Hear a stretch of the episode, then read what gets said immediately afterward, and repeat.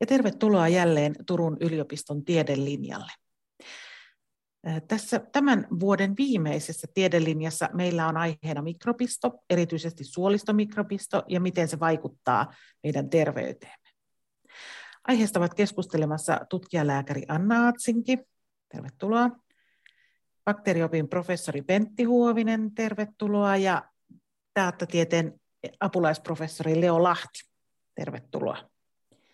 Minä olen Turun yliopiston tiedottaja Erja Hyytiäinen ja ohjelmaan kanssani tekemässä kollegani Antti Tarponen, joka vastaa erityisesti tästä tekniikasta. Tämä suolistomikrobit on itse asiassa aihe, josta olemme saaneet yleisöltä vinkin, että tästä aiheesta haluttaisiin kuulla. Ja nyt on itse asiassa olemme juuri parhaillaan miettimässä noita kevään aiheita. Eli jos vain mielessä muhii joku ajatus, mistä haluaisitte tutkijoiden keskustelevan, niin lähettäkää viestiä osoitteeseen viestintä at utu.fi, eli sähköpostilla viesti kulkee. Toki voi myös Twitterissä tai, tai Facebookissa vinkkailla, niin otamme sitten aiheita harkintaan. Mutta sitten illan aiheeseen. Lähdetään perinteiseen tapaan liikkeelle sillä tavalla, että kyselemme asiantuntijoiltamme, että mikä on asiantuntijan, kunkin asiantuntijan näkökulma illan aiheeseen suolistomikrobeihin ja siihen, miten se vaikuttaa, mihin kaikkialle ne vaikuttavat. Aloitetaanko vaikka sinusta, Pentti? Ole hyvä. Tämä on mielenkiintoinen aihepiiri sen takia, että se on tullut äh, niin kuin tapetille vasta noin parikymmentä vuotta sitten johtuen siitä, että meidän tutkimusmenetelmät on kehittyneet. Eh, näin bakteriologian professorina, bakteriopin professorina niin, ja, ja kliinisen mikrobiologian erikoislääkärinä eh, pitää muistaa kaksi, kaksi asiaa oikeasti, jotka on tärkeitä. Ensinnäkin me ollaan oltu hyvin patogeeniorientoituneita mikrobien maailmassa, että haettu taudin aiheuttajia ja katsottu, että, että ne saadaan kiinni ja niihin kohdistettu tietyt toimenpiteet. Ja noin parikymmentä vuotta sitten tämä tilanne muuttui meidän uudet, uusien näiden molekyyligeneettisten tutkimusmenetelmien myötä. Meillä on ollut mahdollisuus avata myös äh, niin kuin ihmisen koko mikrobisto äh, tälle tutkimuskentälle. Ja se on tuonut valtavan määrän uutta tietoa. Äh, ja siinä tarvitaan erityisesti äh, sitten tämmöistä äh, tietojen käsittelysysteemiä, josta Leo on spesialisti ja Anna itse asiassa on nauttinut tästä ajasta, päässyt niin kuin täyteen vauhtiin tutkijana juuri tänä aikana, kun on, on lähetty ja he kertoo omista asioistaan. Sitten toinen tärkeä asia on myös se, että mitä on tapahtunut ihmisten taudeille. Meillä viime vuosisadan puolivälin jälkeen infektiotaudit, siis bakteeri- ja virusteaiheuttamat taudit, on dramaattisesti, niiden määrä on laskenut maailmassa johtuen rokotuksista, antibiooteista, yhteiskuntahygienian kehityksestä ja niin edelleen ja niin edelleen. Ja samaan aikaan on tapahtunut tulehdustautien lisääntyminen.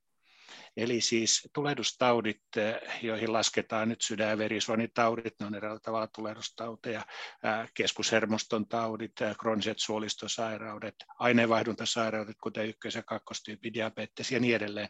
Ne kaikki on lisääntynyt. Ja tämä on aiheuttanut meille sen, että tämä patogeeniorientoituneen lähestymistapa niin meidän on ikään kuin pakko muuttaa käsitystämme siitä, että mitä mikrobien maailmasta pitää tietää. Ja sen takia tämä suolisto, joka on itse asiassa maailman ehkä kaikkein tiheimpiä bakteerikeskittymiä, on ollut erityisen mielenkiinnon kohteena. Ja mun täytyy sanoa näin bakteriologina, kun mä aloitin työt joskus 70-luvun lopussa, niin, niin, niin nyt on ikään kuin tullut se aika, jolloin äh, mikrobien merkitys ihmisen terveydelle on ymmärretty ja toivon mukaan ymmärretään entistä paremmin tulevaisuudessa. Kiitos ja tästä kuulemme illan aikana lisää, mutta entäs Anna, mikä on sinun näkökulmasi? Joo, eli tämä mun äh, väitöskirjatyöskentely on itse asiassa pohjautunut ei pelkästään mikrobistoon, vaan niin tähän mikrobiston ja aivojen väliseen yhteyteen, eli niin sanottuun suoliaivoakseliin. Ja tätä suoliaivoakselia on tutkittu aika paljon eläimillä, siitä aika runsaasti tätä eläinkirjallisuutta, mutta se ongelma, mikä näissä eläintöissä on, vaikka ne kertoo esimerkiksi näistä suolisto- ja aivojen välisten yhteyksiä välittävistä mekanismeista, niin ei kuitenkaan välttämättä aina vastaa sitä niin ihmisen tilannetta tai ihmiselimistössä vallitsevaa tilannetta. Niin mä ollut sitten kiinnostunut tutkimaan sitä, että miten tämmöiset vastaavat ilmiöt, mitä näissä eläintöissä on tutkittu, niin ilmenee ihmisillä ja erityisesti sitten vauvoilla ja lapsilla. Ja tästä kuulemme myös hetken päästä lisää, mutta sitä ennen Leo, sinulla on hyvinkin erilainen näkökulma, mikä kertoo sitä, että kun on tämmöisiä monimutkaisia ongelmia, niin tarvitaan monitieteistä tutkimusta.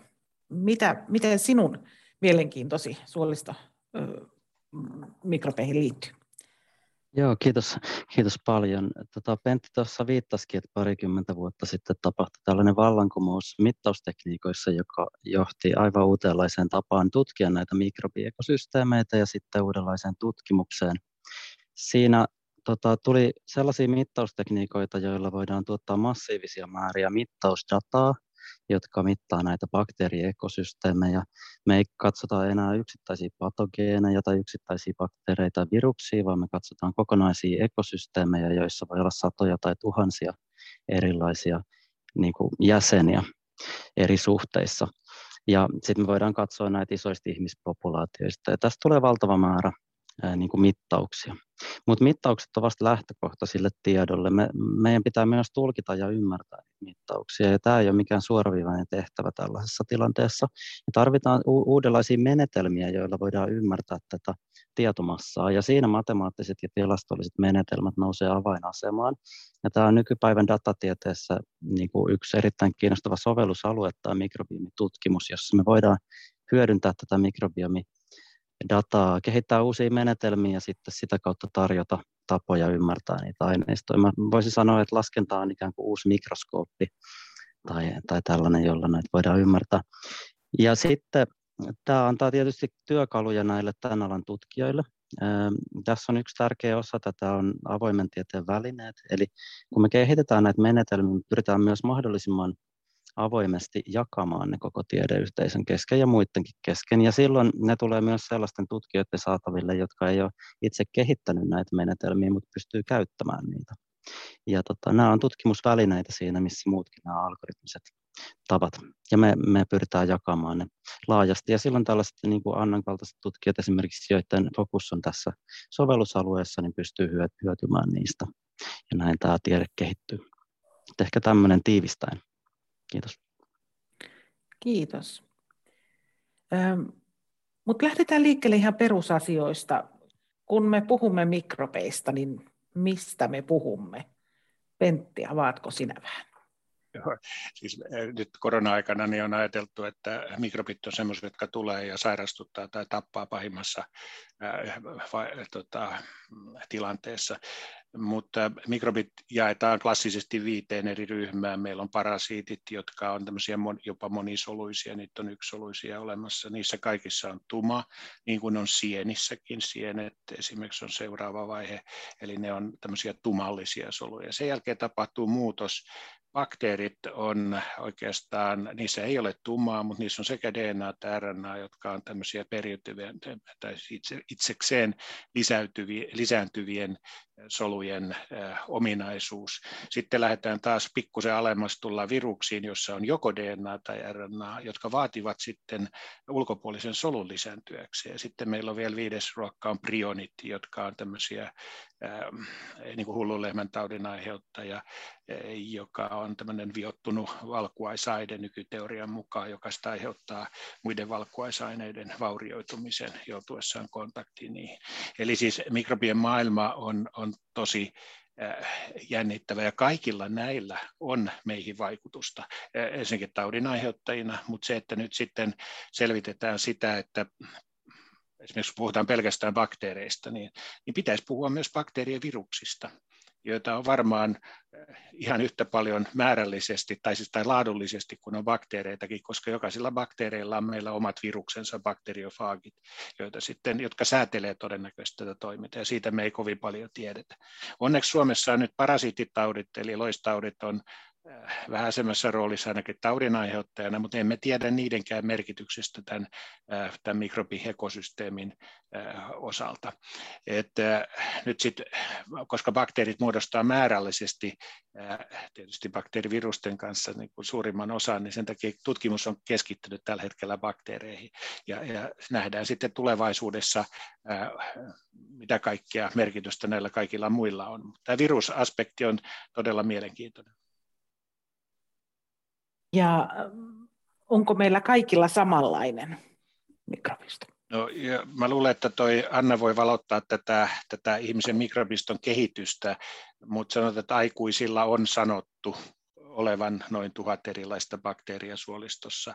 Sitten tämmöisiä hyvin samantyyppisiä bakteereita meillä on ehkä 100-200, joita löytyy jokaisilta ihmiseltä. Mutta tämä suoliston bakteeristo on hyvin yksilöllinen ja se aiheuttaa ongelmia siinä, että, että ratkaisut, joita tarjotaan näihin mikrobiston muokkaamiseen, niin, niin ei välttämättä ole sellaisia, jotka olisi kaikille sopivia. Ja, ja se, se aiheuttaa meille päänsärkyä. Sitten toinen tärkeä asia on se, että, että tämä mikrobisto on jopa niin tarkka, että sitä voidaan käyttää meidän identifioinnissa. Että jos meiltä neljältä otettaisiin ulosten näytteet, niin, niin, niin meidät pystyttäisiin periaatteessa tunnistamaan ulosten näytteistä, siitä mikrobikoostumuksesta. Vielä semmoinen mielenkiintoinen asia, että, että vaikka on äh, niin kuin kaksoset, niin heidän mikrobistonsa ei välttämättä ole niin lähellä toisiaan kuin esimerkiksi pitkään yhdessä asuneiden puolisoiden. Eli siis äh, jos ollaan rakkaudessa äh, myötä- ja vastoinkäymistä otetaan vastaan, niin jäämä myös bakteerit. Eivätkä nekään ne bakteeristot silloin ole hyvin samanlaisia, mutta sanotaan, että siellä aletaan tulla 40 vuoden kanssakäymisen jälkeen aika lähelle äh, toisiaan, mutta silti olla vielä kaukana toisistaan. Haluatko Anna jatkaa tähän, kun Petti vähän heitti sinulle palloa?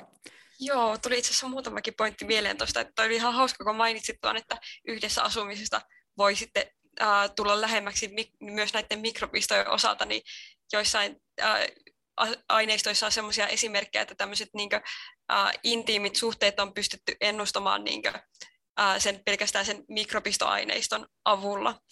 Ja sitten siinä samassa tutkimuksessa mun mielestä viitattiin myös siihen, että herkemmin ää, sitten naisten mikrobisto jakaa näitä ominaisuuksia niin muiden niiden ihmisten kanssa, joiden kanssa heillä on joku tiivis kanssakäymissuhde.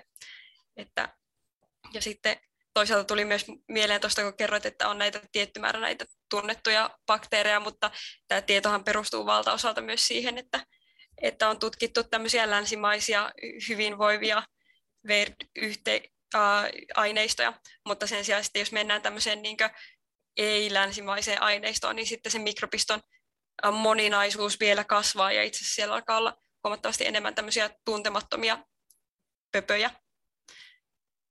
Joo, kiitos. Tämä, tämä oli hyvä, hyvä pointti. Ja mä heittäisin nyt Leolle yksi niistä Leon kuuluisista tutkimuksista, jota mä mielelläni referoin. Oli, siinä oli iso kansainvälinen tutkijaryhmä, joka tutki afroamerikkalaisia ja Afrikassa maaseudulla asuvia ja heidän dietin vaihtamistaan päittäin. Niin mielestäni olisi kauhean kiva, Leo, jos sä kertoisit tästä stadista, miten se joudut siihen mukaan ja mikä ne tulokset oli. Joo, no mukaan, mukaan päädyttiin sillä tavalla, että tein Hollannissa tutkimusta ja siellä sitten oli tämän tutkijaryhmän yhteistyö. Syntyi, syntyi tällaisen niin kuin, tota etelä-afrikkalaisen tutkijan kanssa ja Stephen O'Keefe, joka on myös Jenkeissä. Ja sitten, tota, mm, me tosiaan, siinä Steven, Steven oli tämmöisen hypoteesin kehittänyt, että perinteinen ruokavalio saattaa jossain määrin suojata ihmisiä mahdollisesti, kun siis perinteisissä ruokavalioissa on yleensä enemmän terveelliseksi tiedettyjä diettikomponentteja, niin kuin kasvisruokaa, kuitupitoista ravintoa, ei kovin paljon punaista lihaa ja rasvoja. Ja sitten tuli tietysti ajatus siitä, että jos nämä vaihdettaisiin toisinpäin vähäksi aikaa nämä dietit, niin mitä sitten tapahtuu. Ja me, me tehtiin näin siinä stadissa ja sitten tota, seurattiin suolistomikropiston vaihtelua tämän diettimuutoksen jälkeen. Ja, ja tota, siinä siis ää, näille Tansanian jossain kylässä asuville ihmisille maaseudulla annettiin sitten tätä niin kuin liha- ja rasvapitoista ruokavalioa sieltä Yhdysvalloista, jostain kaupungeista niin jäljiteltynä ja sitten toisinpäin sitä afrikkalaista perinneruokkaa sieltä maaseutukylästä näille, näille tota länsimaisille. Sitten seurattiin tosiaan bakteerikannan kehittymistä ja havaittiin, että ne vähän niin kuin kääntyi päälailleen sitten jo parin viikon aikana, mikä on tosi lyhyt aika itse asiassa, jos miettii, että vaihdetaan ruokavalio, niin se reagoi se suolistomikrobisto hyvin, hyvin nopeasti tähän.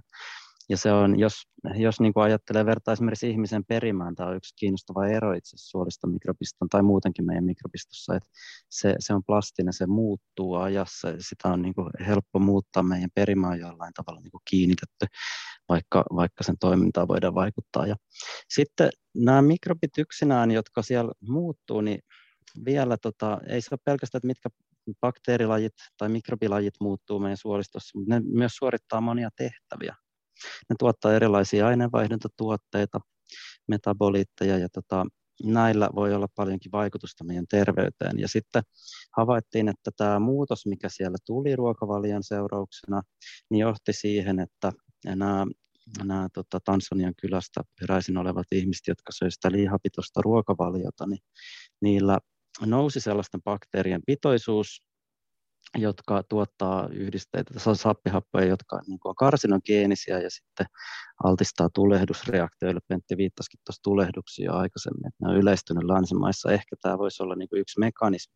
Ja sitten nämä, nämä ihmiset, jotka sai tätä kuitupitoista ruokaa, niin niille kehittyi sitten lyhy, paljon lyhyt, lyhytketjuisia rasvahappoja, ja tota, nämä sitten suojaa tulehdusreaktioilta ja ja on antikarsinogenisia joissakin tapauksissa. Eli jos ajatellaan, mitä tapahtuu, kun ruokavalio vaihtaa päittäin, niin nämä, jotka saa tätä kasvisruokaa ja syö vähemmän lihaa, niin niillä, niillä tulee lisää suojaa ja sitten niillä, niillä myös poistuu se riskitekijä. Sitten taas nämä, jotka alkaa syödä vähemmän sitä kuitupitoista kasvisruokaa ja syö enemmän lihaa, niin niillä poistuu se suoja ja sitten samaan aikaan tulee tätä riskitekijää merkittävästi lisää. Me nähtiin jo parissa viikossa, että muun muassa, muun muassa paksusuolen syövän tällaiset markkerit alkoi myös kohota, ja se on merkille pantavaa, koska tyypillisesti näiden syöpien kehittyminen saattaa kestää jopa vuosikymmenten ajan. Niin se, että me nähdään jo parissa viikossa tähän viittaavia muutoksia alustavia, niin se on aika, aika ää, niin kuin hyvä osoitus siitä, että suolista mikrobistolla saattaa olla merkitsevä rooli välittämässä. Tosi, tämä on tosi tärkeä tutkimus kahdesta syystä, että se antaa meille kaikille toivoa, että jos me muutamme dietin, niin muutokset näkyy aika nopeasti. Ja toinen tärkeä asia, joka tuo tähän, että ne bakteerit sinällään yksinään tee siellä mitään, vaan niiden aineenvaihdunta. Se, siis se, että mitä ruokaa me tarjoamme ihmiselle, niin, niin siitä bakteerit ikään kuin tapahtuu muokkaamista. Mutta sitten esimerkiksi Anna on tehnyt sellaisia, että sellaisia, ollut mukana tämmöisessä valtavan isossa FinBrain-tutkimuksessa, jossa on tutkittu tätä, tätä mikrobiston muovautumista. Ja mun mielestä yksi se, se niin kuin kiinnostavin asia tässä on, että mitä meidän pitäisi tehdä meidän lapsillemme, jotta heidän bakteeristonsa tulisi mahdollisimman hyväksi. Ja sitten kun sä oot tutkinut vielä aivojen kehitystä, niin tämähän on ihan niin kuin utopistinen ajatus, että, että siis bakteereilla olisi jotain merkitystä meidän aivojen kehittymiseen. Mutta mun mielestä olisi kauhean kiva, jos Anna kertoisi näistäkin stadeista. Joo, mä voin vähän pohjustaa tuota, että, että miksi se lapsuus nyt oikeastaan voisi olla merkityksellinen noin niin ylipäätänsä terveyden kannalta ja sitten ää, aivojen kehityksen kannalta, niin se pohjautuu pääasiassa siihen, että tämä lapsuuden, varhaisen lapsuuden suolistomikropiston koostumus, niin sen tämmöinen voimakas ää, kehittymisvaihe, eli siinä kun se mikropisto vauhdilla muovautuu, eli siellä tulee tätä bakteerikolonisaatiota, niin se oikeastaan tapahtuu samaan aikaan sekä immuunijärjestelmän kehittymisen että keskushermoston kehittymisen kanssa sama, samoihin aikoihin.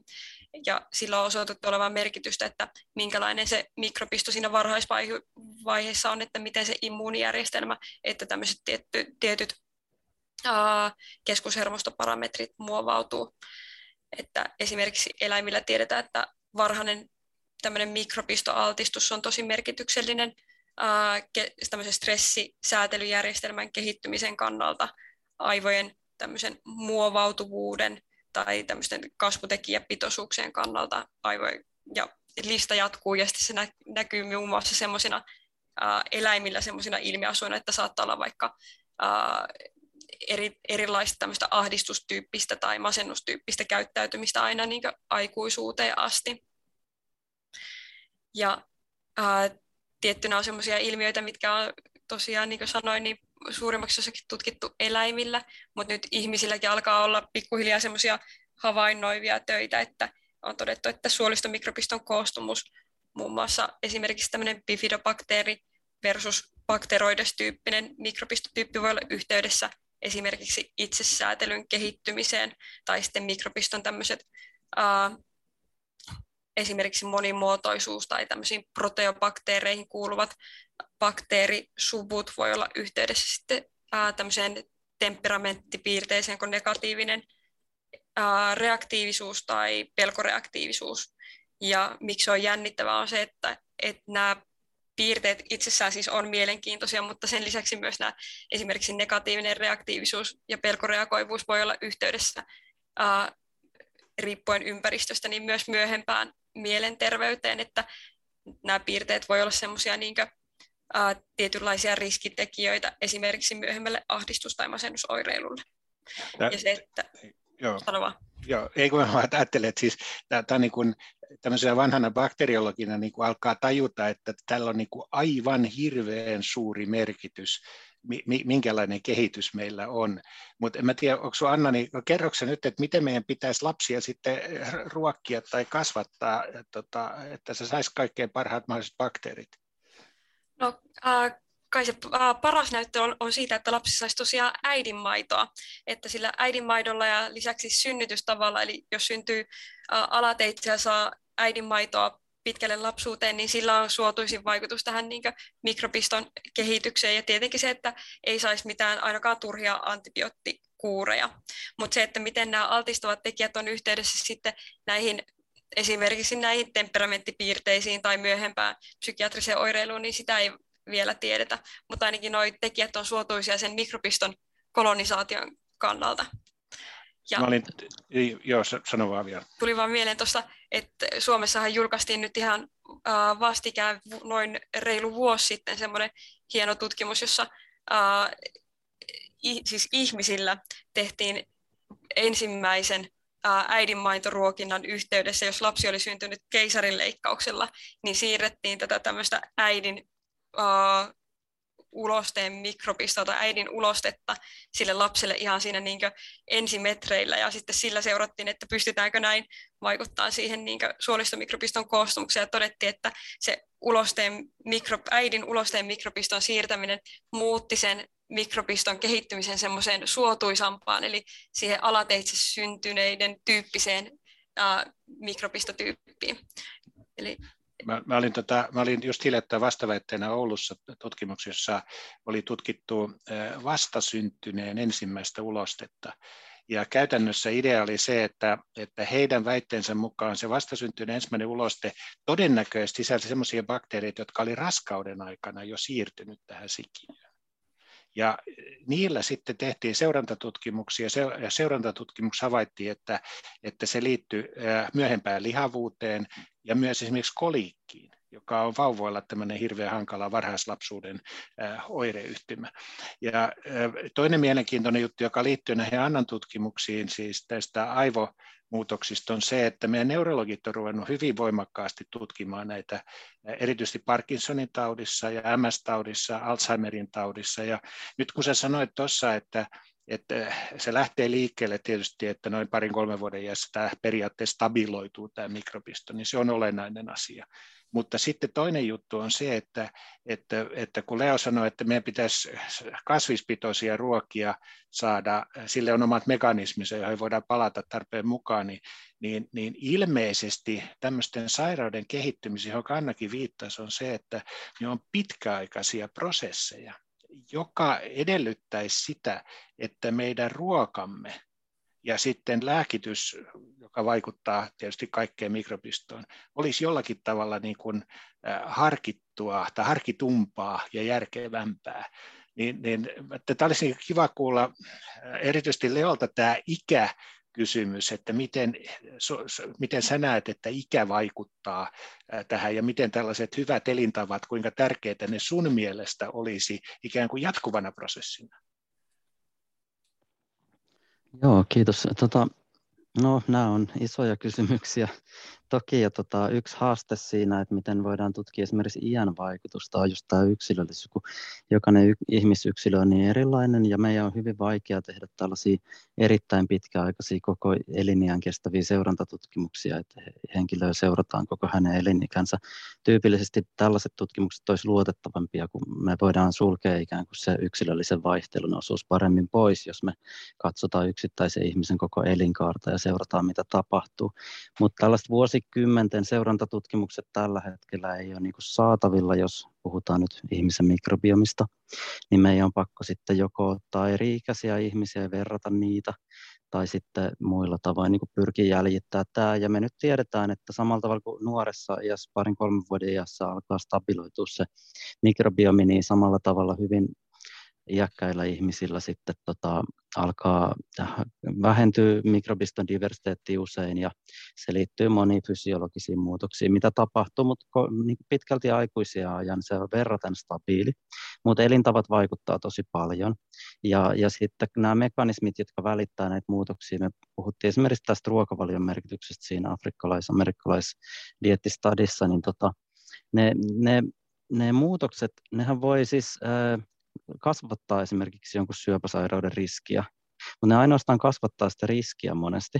Ja, ja se voi pit, pitkään viedä, jopa vuosikymmeniä, että se riski alkaa realisoitua. Ja, ja tota, sitten tällaisten niin kuin elintapa, elintapavalintojen vaikutus sen takia voikin näkyä hyvin pitkällä tähtäimellä, että heti jos meillä on joku huono elintapa, niin se ei välttämättä heti näy, mutta mitä pidemmän me altistutaan sille, niin sitä suurempi on se riski, että se realisoituu. Ja itse asiassa muutenkin nämä kaikki yhteydet, mistä tässä puhutaan, että jos syöt näin, niin sitten sulla tulee nämä bakteerit ja sitten kaikki menee hyvin, niin itse asiassa tilastotieteilijänä mun pitää muistuttaa, että nämä on vain assosiaatioita, eli Eli jos jotain tapahtuu, niin se kasvattaa riskiä, mutta ei me voida sanoa, että näin tulee käymään. Et se riskin kasvu voi olla melko pienikin. Se voi kasvaa esimerkiksi yhden prosentin riskistä kahden prosentin riskiin ja suurimmalla osalla ihmistä ei mitään käy silti. Eli tota, pitää, pitää pitää mielessä, että puhutaan vain riskistä. Me tutkittiin itse asiassa yhden asian, voisin lisätä, me ollaan tutkittu suolistomikrobistoyhteyttä kuolleisuuteen pitkällä aikavälillä. Tämä on hyvin tuore tutkimus, joka tänä vuonna julkaistiin, niin seurattiin, että 2002 ihmisiltä mitattiin, mitattiin uloste- ja suolistomikrobistoa, me katsottiin, että ennustaako se kuolleisuutta 15 vuoden sisällä sen jälkeen. Ja kyllä sieltä löytyi tietty porukka ihmisiä, joilla on tietynlaiset enterobakteeriryhmät koholla, niin heidän kuolleisuus oli hiukan suurempaa kuin muilla. Eli näitä voidaan kyllä nähdä. Mä olin joskus vaikuttamassa, kun mä olin kansanterveyslaitoksella, niin siihen niiden näytteiden keräämiseen, että siinä oli ongelma vaan, että ne oli ehkä säilytetty sillä tavalla, että me ei nykyään säilytettäisi niitä, mutta hyvä, että saitte sieltä jotakin tuloksia. Mun on tähän tota, vielä pakko lisätä sellainen provokatiivinen asia, että mä olin vastaväitteenä Tampereella tämmöisessä Sebrakala-väitöskirjassa, jossa, jossa sitten kävi ilmi kirjallisuudesta, että jos annetaan Sebrakalalle nuoremman Sebrakalan ulostetta, niin sen kaikki fysiologiset toiminnot ikään kuin nuorenee.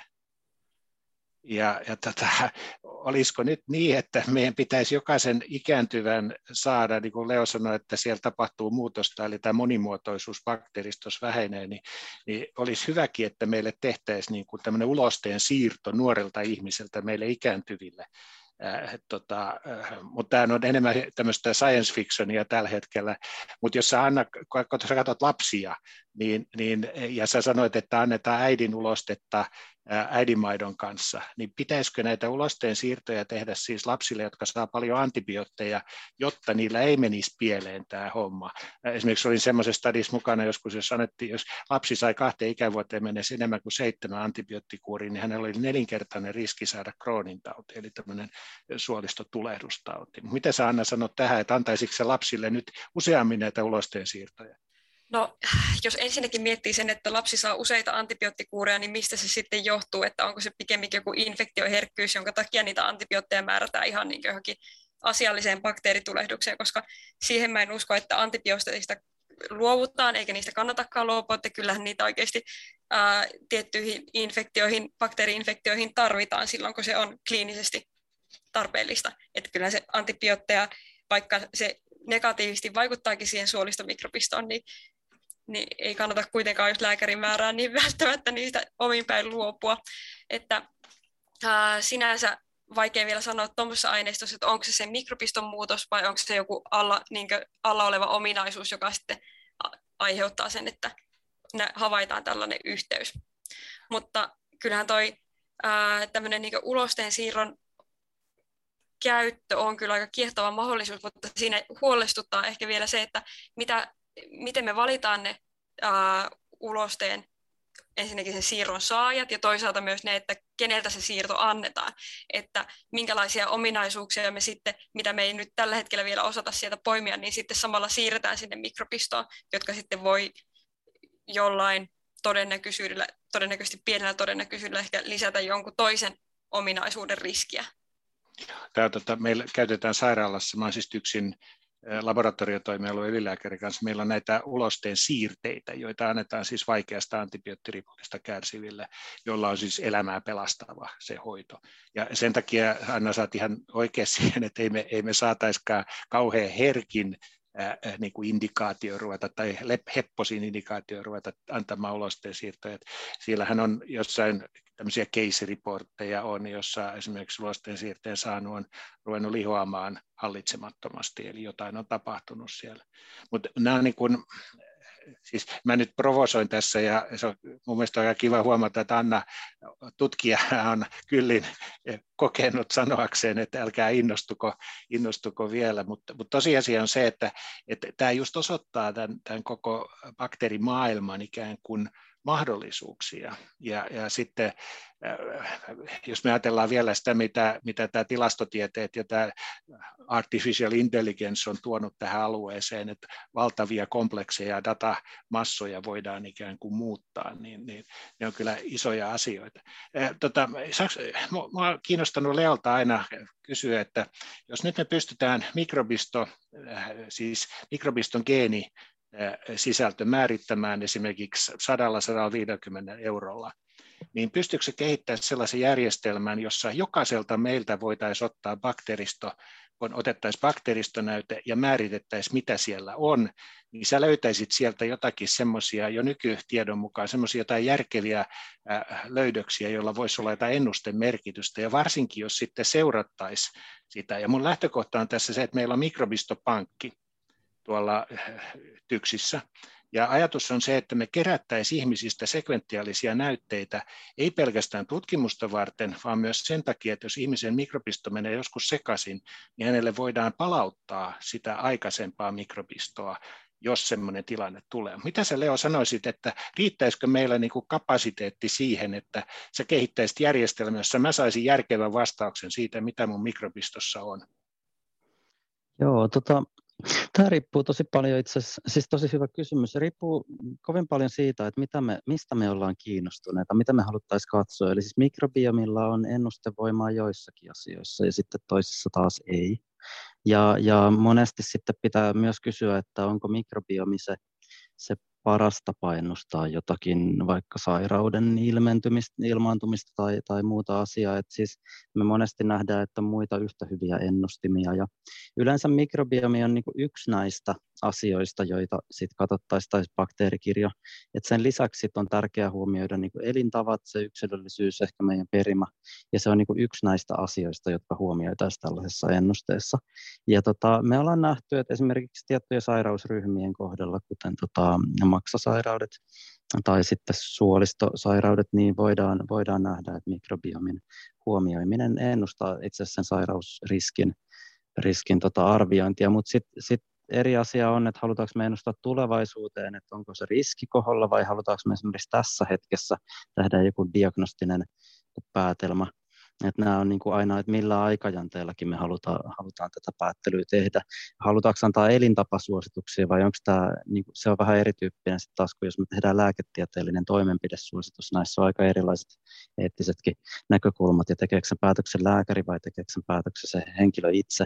Että tässä on niin kuin hyvin monenlaisia näkökulmia, jotka täytyisi sitten huomioida, jos tähän mentäisiin. Tota, ennen kuin mennään lasten tähän kehittymiseen vielä, niin totean vain, että Yhdysvalloissa on firmoja jo, jotka tekee ennusteita ja antaa henkilökohtaisia ravitsemussuosituksia sen mukaan, minkälainen mikrobisto heillä on.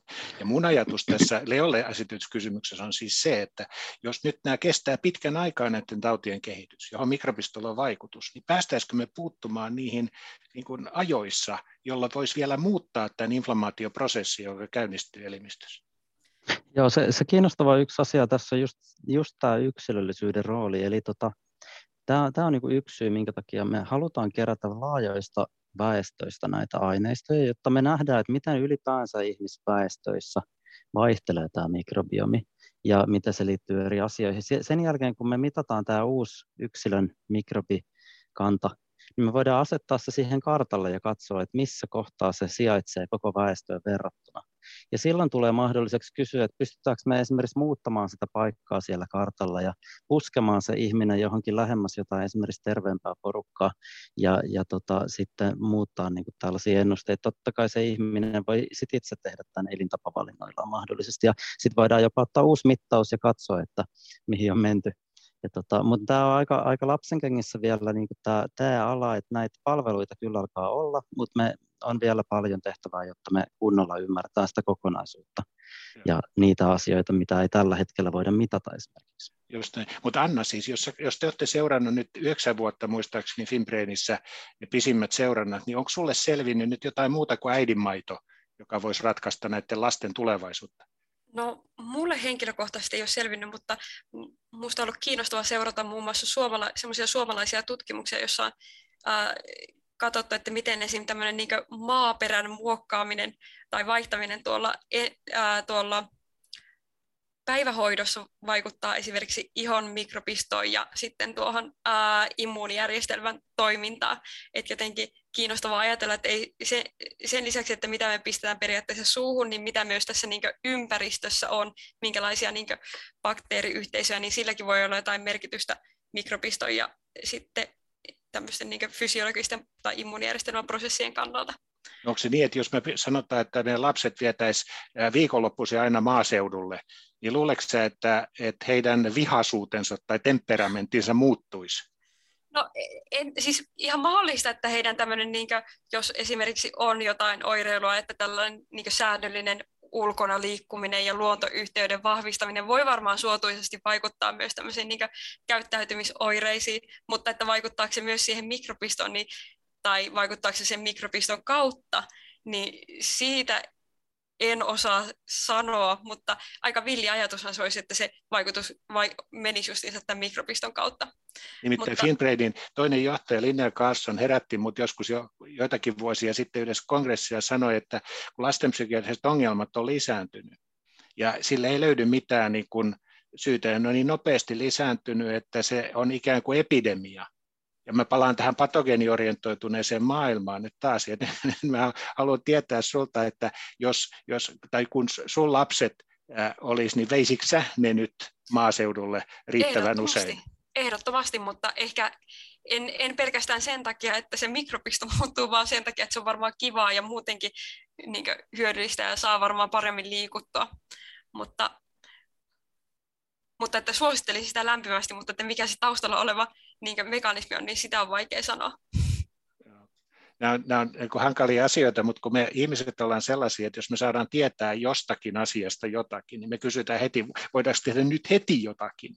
Ja, ja se on meidän tutkijoiden kannalta pikkusen semmoinen ongelmallinen asia, mutta, mutta jos me tässä niin hiukan niin kuin äidinmaitoa, sä suosittelet, sä suosittelet ulkoilua, näistähän näistä kunttajutuista, kun siis noihin tota, päiväkotien pihoihin ollaan tuotu tämmöistä metsäluontoa kunttaa, josta, jota Anna puhui näistä tutkimuksista, niin, niin, niin äh, eihän me tiedetä sen pitkäaikaisvaikutusta. Et pitäisikö sinne tuoda vielä äh, kanoja ja possuja ja muitakin tämmöistä, jotka, jotka muuttaisi vielä enemmän tätä biodiversiteettiä.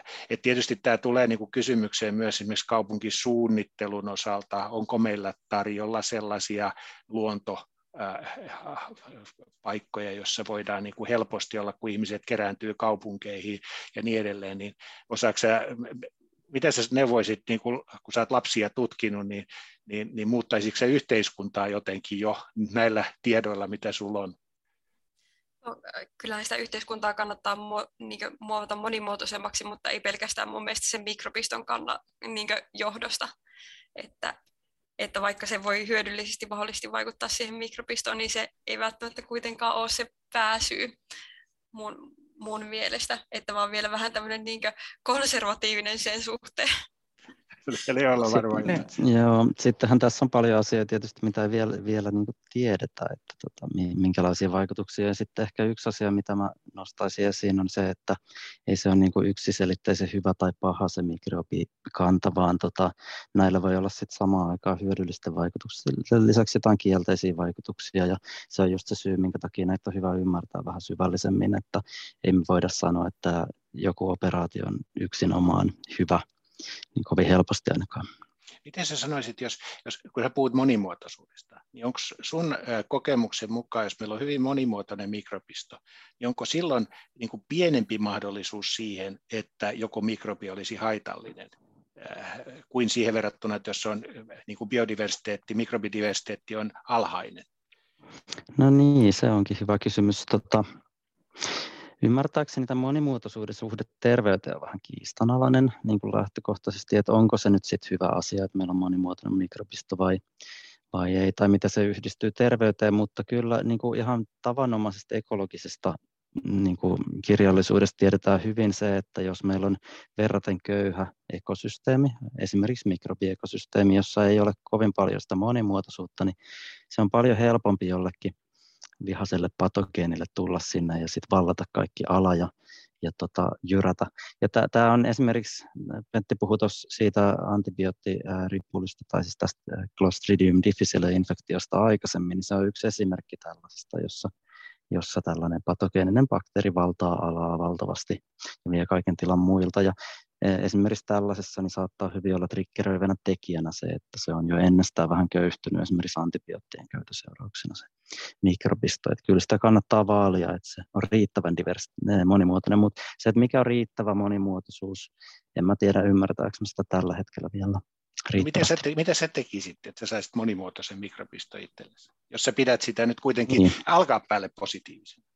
Nämä on aika usein aika tällaisia yksinkertaisia sitten, kun, kun kysytään, että mitä pitäisi tehdä, niin yleensä se neuvo on, että jos, jos liikkuu hyvin ja nukkuu hyvin ja syö terveellisesti ja monipuolisesti ja pyrkii niin kuin pitämään itsestään huolta ihan terveellä järjellä, niin tota silloin yleensä se on hyvä myös tällaisten luontaisten asioiden kannalta, kuten mikrobikirjoja. Meillä on ihan tutkimusevidenssiä aika paljon siitä, että tällaiset tavanomaiset terveet elämäntapasuositukset johtaa myös melko hyvään mikrobien monimuotoisuuteen eri, eri, Mutta ilmeisesti mä, mä, ihan, oikein ihana, mun ei tarvinnut, mä olen vain ihaillut teidän tietämystä, mutta mä oikeastaan tuosta nappaan siihen, mitä Leo, sä olet mukana tällä hetkellä semmoisessa tutkimuksessa, jossa selvitetään tätä mikrobikirjoja ja, ja mahdollisuuksia sen yksilölliseen muokkaamiseen, eli kuitenkin siellä on ajatuksena myös, että voitaisiin joillain muilla keinoilla kuin sillä ravinnolla, liikunnalla, esimerkiksi turhia antibiootteja välttelemällä ja niin edespäin, niin kohentaa sitä mikrobin, mikrobin niin.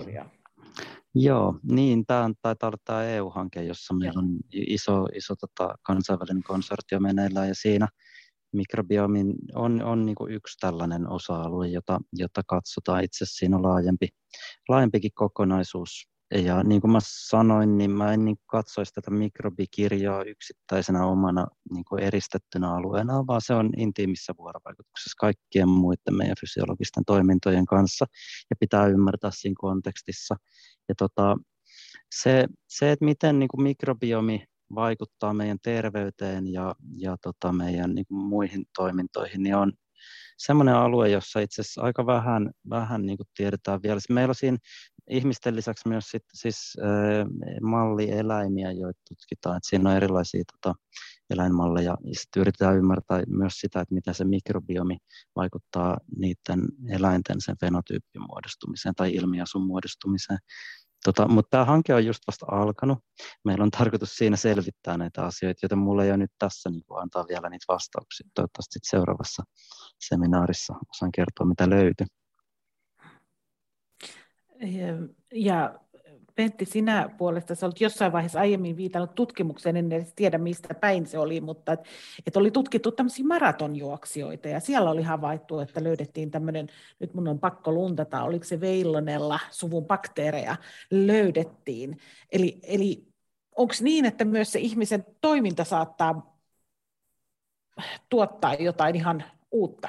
Joo, tässä on niin kun, se oli Bostonin maratonilla, jossa, jossa tutkijat päättivät tutkia maratonareiden mikrobistoa ja havaitsi, että siellä näillä hyvin pärjänneillä oli enemmän tätä veilonella bakteeria. Antoivat sitä sitten hiirille, jotta suorituskyky parani ja sitten vielä selvitti tässä tutkimuksessa sitä, että mihin se perustuu. Ja se perustuu siihen, että maitohappoita muodostuu, kun meidän lihas, lihastoiminto on, on niin kuin voimakasta, niin, niin sitä modifioidaan maksassa, josta tulee sitten, sitten tota sokerijohdannaisia, jotka on energialähteenä, eli laktaatti muuttuu siellä tämmöisiksi, mutta samalla tämä laktaatti, siis maitohappo, muuttuu suolistossa lyhytketjuisiksi rasvahappoiksi, jotka toimii myös soluenergialähteenä ja rakennusaineena.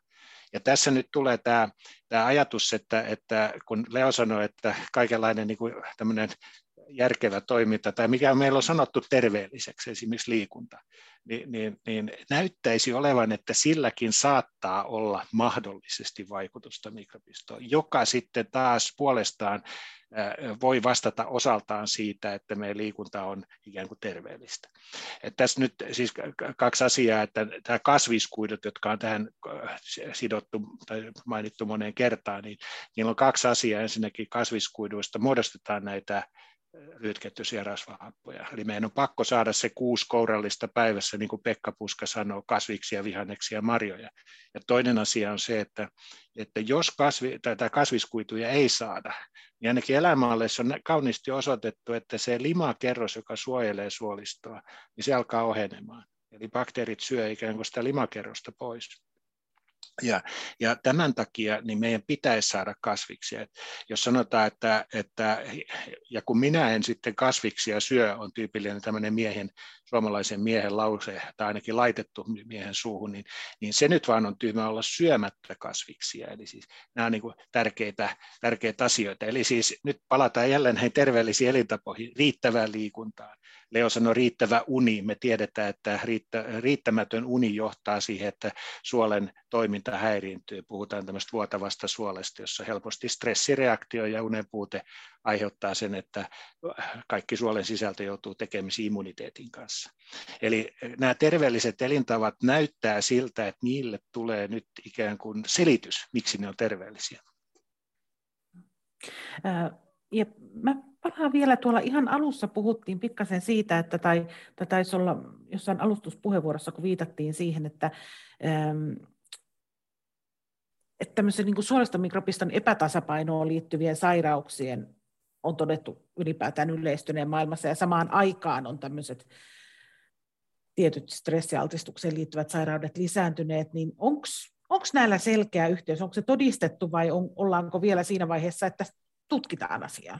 Eläinkokeet, niin kuin Anna on tuossa monen kertaan sanonut, että eläinkokeissa me ollaan pystytty menemään paljon pitemmälle. Että esimerkiksi tämä Western Diet, josta Leokin puhui, niin, niin, niin sen, siihen liittyvät tulehdussairaudet on eläinkokeissa ikään kuin vahvistettu. Ja sitten jos sitä sitä diettiä muokataan, niin on tapahtunut muokkausta näissä. Et ihmisillä nämä tulokset näistä, siis assosiaatioita on siitä, että, että Western diet liittyy tiettyihin tauteihin ja, ja mikrobistomuutokset, mutta se, että miten niitä pystytään korjaamaan muuta kuin suosittelemaan ruokakolmion mukaista ruokailua, liikuntaa ja niin edelleen, niin siitä kai näyttö on vielä kohtuullisen huono. Et sitten vielä tulee se, se viimeinen asia, jota mä yritin Annalta tiukata, oli siis se, että jos annettaisiin bakteereita, eli, eli annettaisiin sellaisia bakteereita, jotka vähentää tätä tulehdusreaktiota suolistossa, niin niistä on niin kuin ihan ensimmäisiä pieniä aineistoja osoittamassa, että Ackermansia musinifila esimerkiksi, joka on tämmöinen limakerroksen bakteeri, niin siitä on niin kuin positiivisia tuloksia. Eli siis äh, tämä on kompleksi kokonaisuus, johon, joka vaikuttaa kaikkeen, mutta kyllä sieltä pikkuhiljaa alkaa tulla semmoisia löydöksiä. Tuossa mainitsit, että annettaisiin bakteereja. Nythän ö, moni ajattelee, että otan, otan sen bakteerin tai jonkun ö, purkista. Mm. Ja markkinoidaankin tällaisia. Mm. Siinä, niin, siis meillähän on, meillähän on kaupassa hyllymetreittäin myydään maitohappobakteereita erilaisia. Sitten toisella puolella hylly on mahdollisimman steriiliä ruokaa, kun on kaasutettu kaikki lihapakkaukset, ettei vaan bakteerit kasvaisi niissä. Mutta se, että ensinnäkin kaikki maitohappobakteerit on erilaisia. Ei, ei, ne ei ole samanlaisia. Sitten vielä, että mikä niiden vaikutus on tässä yksilöllisessä maailmassa. Ja sitten vielä niin, että jos minä otan jonkun bakteerin, niin olenko varma, että se pysyy minussa se on sitten vielä, niin kuin vielä kompleksimpi asia, että pitääkö minun syödä jatkuvasti jotain bakteeria, että sillä olisi vaikutusta, vai saisinko minä sen asumaan tuonne suolistoon. Et ainakin se tiedetään, että jos se jää sinne asumaan, niin sillä pitää olla joku selkeä merkitys sillä bakteerilla ja sen olemassaololla. Mutta se, että esimerkiksi tämä lasten, lasten ruokinta, niin mun mielestä se on erittäin kriittinen niin kuin tutkimusaihe. Et sen takia se tutkimus, mitä Anna tekee ylipäänsä tuon suoliston bakteeristo ja kaikkien niiden tekijöiden, jotka liittyy niin lapsen kehitykseen, niin, niin se on niin kuin krusiaalia siinä mielessä, että, että se antaa meille sitten tulevaisuudessa eväitä, että miten, miten tässä pitäisi lasten ruokinnan ja, ja kasvatuksen ja muun osalta mennä eteenpäin. Leo, ole hyvä. Oliko sulla? Joo, tuli tästä Pentin tota, puheenvuorosta sellainen mieleen, vaan näistä maitobakteereita esimerkiksi on erilaisia. Että sit monesti voidaan ajatella, että sä voit mennä kauppaan ja ostaa jonkun tällaisen maitohappobakteerin, niin nehän on aika usein sit kuitenkin niin kuin eristettyjä kantoja, joku yksittäinen niin kuin kanta esimerkiksi tai pari-kolme kantaa. Sitten taas jos ajatellaan perinneruokia, joissa voi olla vaikka hapatteita tai tällaisia niin kuin luonnollisen prosessin myötä syntyneitä juttuja, niin niissä sa- saattaa olla, en itse tiedä, mutta siis saattaisi olla niin kuin monipuolisempi tai monimuotoisempi tämä, tämä niin kuin laktobasilien kirjo tai muiden bakteerien kirjo, joka siellä sitten on. Niin tota, se on mun mielestä olisi yksi kiinnostava suunta, jos mietitään tätä niin kuin luonnon ja ihmisen yhteyttä ja sitä, sitä diversiteettiä, että miten me voitaisiin esimerkiksi perinneruokavalioissa tutkia niin tällaisia asioita. Että se voi olla aika eri, että lähestytäänkö me sitä sitä kautta, että eristetään yksittäinen laji sieltä kaiken keskeltä vai otetaan se kokonaisuus. Mä ehdotan Erialle, jos sä puhuit tuosta ensi kevään ohjelmista, niin pyydät tänne Seppo Salminen ja Erika Isolauri, jotka on siis maailman huippuja maitohappobakteeritutkimuksessa. Ja lisäksi vielä Erika, hän on palkittu tutkija siitä, että hän on nimenomaan allergia ja, ja näiden mikrobien välistä vaikutusta ää, tutkinut, niin, niin suosittelen tätä. Ja silloin mä luulen, että saataisiin niin ensikäden tietoa siitä, että mikä, mitä tämä Leon kysymys on, että ainakin meillä Turussa siis meillähän on perustettu nyt mikrobikeskus, joka on TYKSin ja yliopiston yhteinen tämmöinen, joka tarkoitus olla heidän kliiniseen toimintaan viedä näitä juttuja, ja sille on just valittu johtajakin, to, toimialojohtaja Antti Hakanen on mikrobikeskuksen uusi johtaja, rehtorin nimitys on ihan justiinsa tullut. Eli meidän tarkoitus täällä Turussa on koota yhteen mikrobitutkijoita, ja, ja, ja, ja meillä on täällä todella niin kuin tästäkin näkee Leo ja Anna, jotka on niin kuin tällä alalla jo täysin meritoituneita tutkijoita, niin saataisiin sitten tämmöistä omaa yhteistä tämmöistä communityä täällä kehitettyä. Täällä on pikkasen vilahdellut sitä, että tutkimusta ja on esimerkiksi ulosten näytte sanana tullut esille ja muuta, mutta miten muutama esimerkki tähän loppuun vielä kaipaisin siitä, että millä tavalla tällaista tutkimusta tehdään. Kerrotko sinä, Anna, esimerkiksi, että miten ihan käytännössä sitä tutkimusta tehdään? No käytännössä sitä tutkimusta useimmiten tehdään varsinkin täällä Turussa sille, että kerätään tosiaan tämmöisiä väestöaineistoista tai potilasaineistoista näitä ulosten näytteitä. Uh, ulosten näytteet on siitä hyvä lähtökohta tutkia tätä suolistomikrobistoa, että se on helppo kerätä, se ei vaadi minkäänlaisia toimenpiteitä ja se on käytännössä helppoa. Mutta toisaalta jotkut tutkimukset myös tutkii tämmöisiä niin kuin, uh, suolistosta otettuja uh, koepaloja esimerkiksi kastro- tai kolonoskopia-aikana tai kolonoskopiatutkimuksessa, täystystutkimuksessa otettuja koepaloja, ja sitä kautta päästään vähän lähemmälle tätä, niin kuin, että mikä se mikrobisto siellä suolen pinnalla on. Ja tietenkin tämä suoli tai ulosteen ja tämmöistä biopsiasta koepalasta otettu mikrobisto tietty eroaa sitten aika paljon, mutta tähän, ää, näihin tähystystutkimuksiin ei vaan päästä niin helposti käsiksi. Sitten lisäksi suolistomikrobistoa voi vähän sille välillisesti tutkia esimerkiksi niin suolistomikrobistoon vaikuttavien tekijöiden ja sitten näiden ää, ilmiasujen välisten yhteyksien tutkimalla esimerkiksi tämä, mitä Pentti mainitsi aiemmin, että on tutkittu, että kuinka paljon antibioottikuureja on saanut ja minkälaisia yhteyksiä sillä on sitten erilaisiin sairauksiin. Ja entä se suoliaivoakseli, se kuulosti hyvin mielenkiintoisen. Miten semmoista tutkitaan? No, ihmisillä sitä käytännössä tutkitaan äh, esimerkiksi tekemällä erilaisia neuropsykologisia tutkimuksia tai äh, tämmöisiä niin kyselytutkimuksia, että voidaan mitata esimerkiksi masennus- tai ahdistusoireita, stressioireita, tai sitten tutkimalla esimerkiksi, miten äh, vaikka meillä yksi työ tehtiin sille, että katsottiin, että miten vauvan äh, tarkkaavaisuus kohdistuu erilaisiin kasvojen ilmeisiin ja näiden vinoomia ja minkälainen yhteys niillä on sitten näihin suolistomikropiston tai ulosteen mikropiston koostumukseen. Hmm. Ja Leo, miten, mikä, miten sinä teet tutkimusta? Joo, no se on vähän erilaista sitten. Mä tyypillisesti teen paljon yhteistyötä tällaisen, niin kuin, tällaisten ihmisten kai, kuin, kuin Anna ja Pentti, jotka on ryhmissä, jotka kerää dataa ja tekee näitä mittauksia tai jollain tavalla niin kuin sen puolen kanssa tekemisissä, sen kokeellisen puolen. Ja, ja mä en tee kokeellista tutkimusta itse, vaan mä sitten vastaanotan tätä dataa ja tietomassoja ja sitten me, meillä on niitä algoritmeja ja menetelmiä ja niitä voidaan tulkita eteenpäin. Ja tätä tehdään sitten läheisessä yhteistyössä, koska meidän pitää ymmärtää se ongelma ja meidän pitää ymmärtää kaikki nämä niin rajoitteet, mitä siihen liittyy. Ja sitten meidän pitää tuottaa sellaista tietoa, joka on ymmärrettävässä muodossa niin näille tutkijoille. Ja me tehdään se yhdessä. Ja tota, se, että miten me tehdään sitä tutkimusta käytännössä on, että me otetaan se data ja sitten me ajetaan se jonkinlaisten tällaisten laskentaputkien läpi, jossa kaikenlaiset algoritmit rouskuttaa sitä dataa ja, ja tota, tuottaa kaikenlaisia kuvia, visualisointeja, yhteenvetoja ja, ja tota, sit ni, niistä voidaan paremmin, paremmin ymmärtää. Voidaan esimerkiksi vertailla erilaisia ryhmiä ja katsoa, että onko jotkut bakteerit koholla tai laskenut ja voidaan piirtää kuvia, jotka näyttää, että miten samanlaisia ihmiset on keskenään ja onko siellä joitakin poikkeusyksilöitä, jotka poikkeaa siitä massasta. Ja, ja tota, sitten kun meillä on nämä runsaat taustatiedot, Suomessahan on tosi hyvä tilanne, koska me voidaan monissa tutkimuksissa kytkeä väestöaineistoihin näitä. Suomessa on todella kattavat nämä väestöaineistot, niin silloin meillä on mahdollisuus myös aika laajasti selvittää näiden erilaisten taustatekijöiden sotkevaa vaikutusta sitten tässä ja erottaa, että mitkä on ne asiat, mihin mikrobistolla on kaikkein voimakkain yhteys. Et se on niinku se tapa. Ja sitten niin kuin mä sanoin tuossa alussa, me yksi tosi tärkeä osa meidän tutkimusta se, että me jaetaan avoimesti nämä työkalut niin, että koko maailman tutkimusyhteisö voi niitä edelleen käyttää ja kehittää.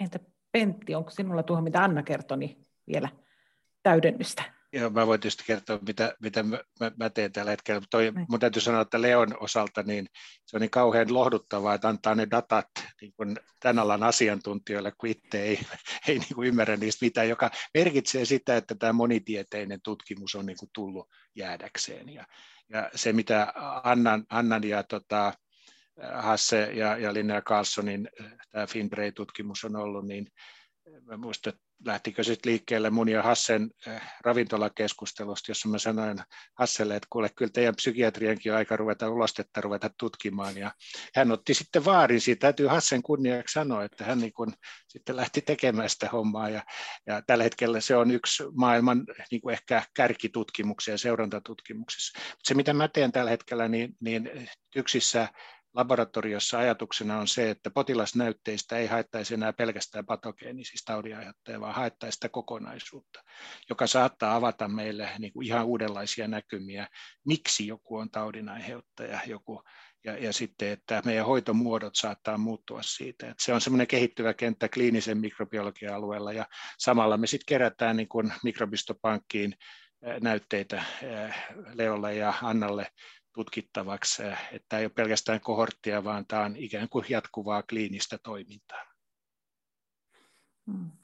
Kiitoksia. Tämä oli erittäin mielenkiintoista. Eli kiitoksia tutkija lääkäri Anna Aatsinki, bakteeriovin professori Pentti Huovinen ja datatieteen apulaisprofessori Leo Lahti. Ja katsotaan, että napataanko tuo Pentin ehdottama maitohappo, bakte, maitohappo bakteeritutkimus, tutkijat ensi keväänä linjoille.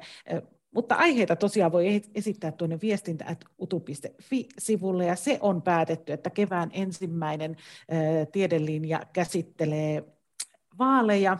Siinä meillä on hyvinvointialueen vaalit tulossa käsille ja, ja aivan uudenlaisia, uudenlaista päätettävää sitten siinä ja valittavaa. Mut kiitoksia tästä illasta Anna, Pentti ja Leo. Nähdään ensi vuoden puolella tiedelinjalla. Kiitos. Moi moi. Moikka.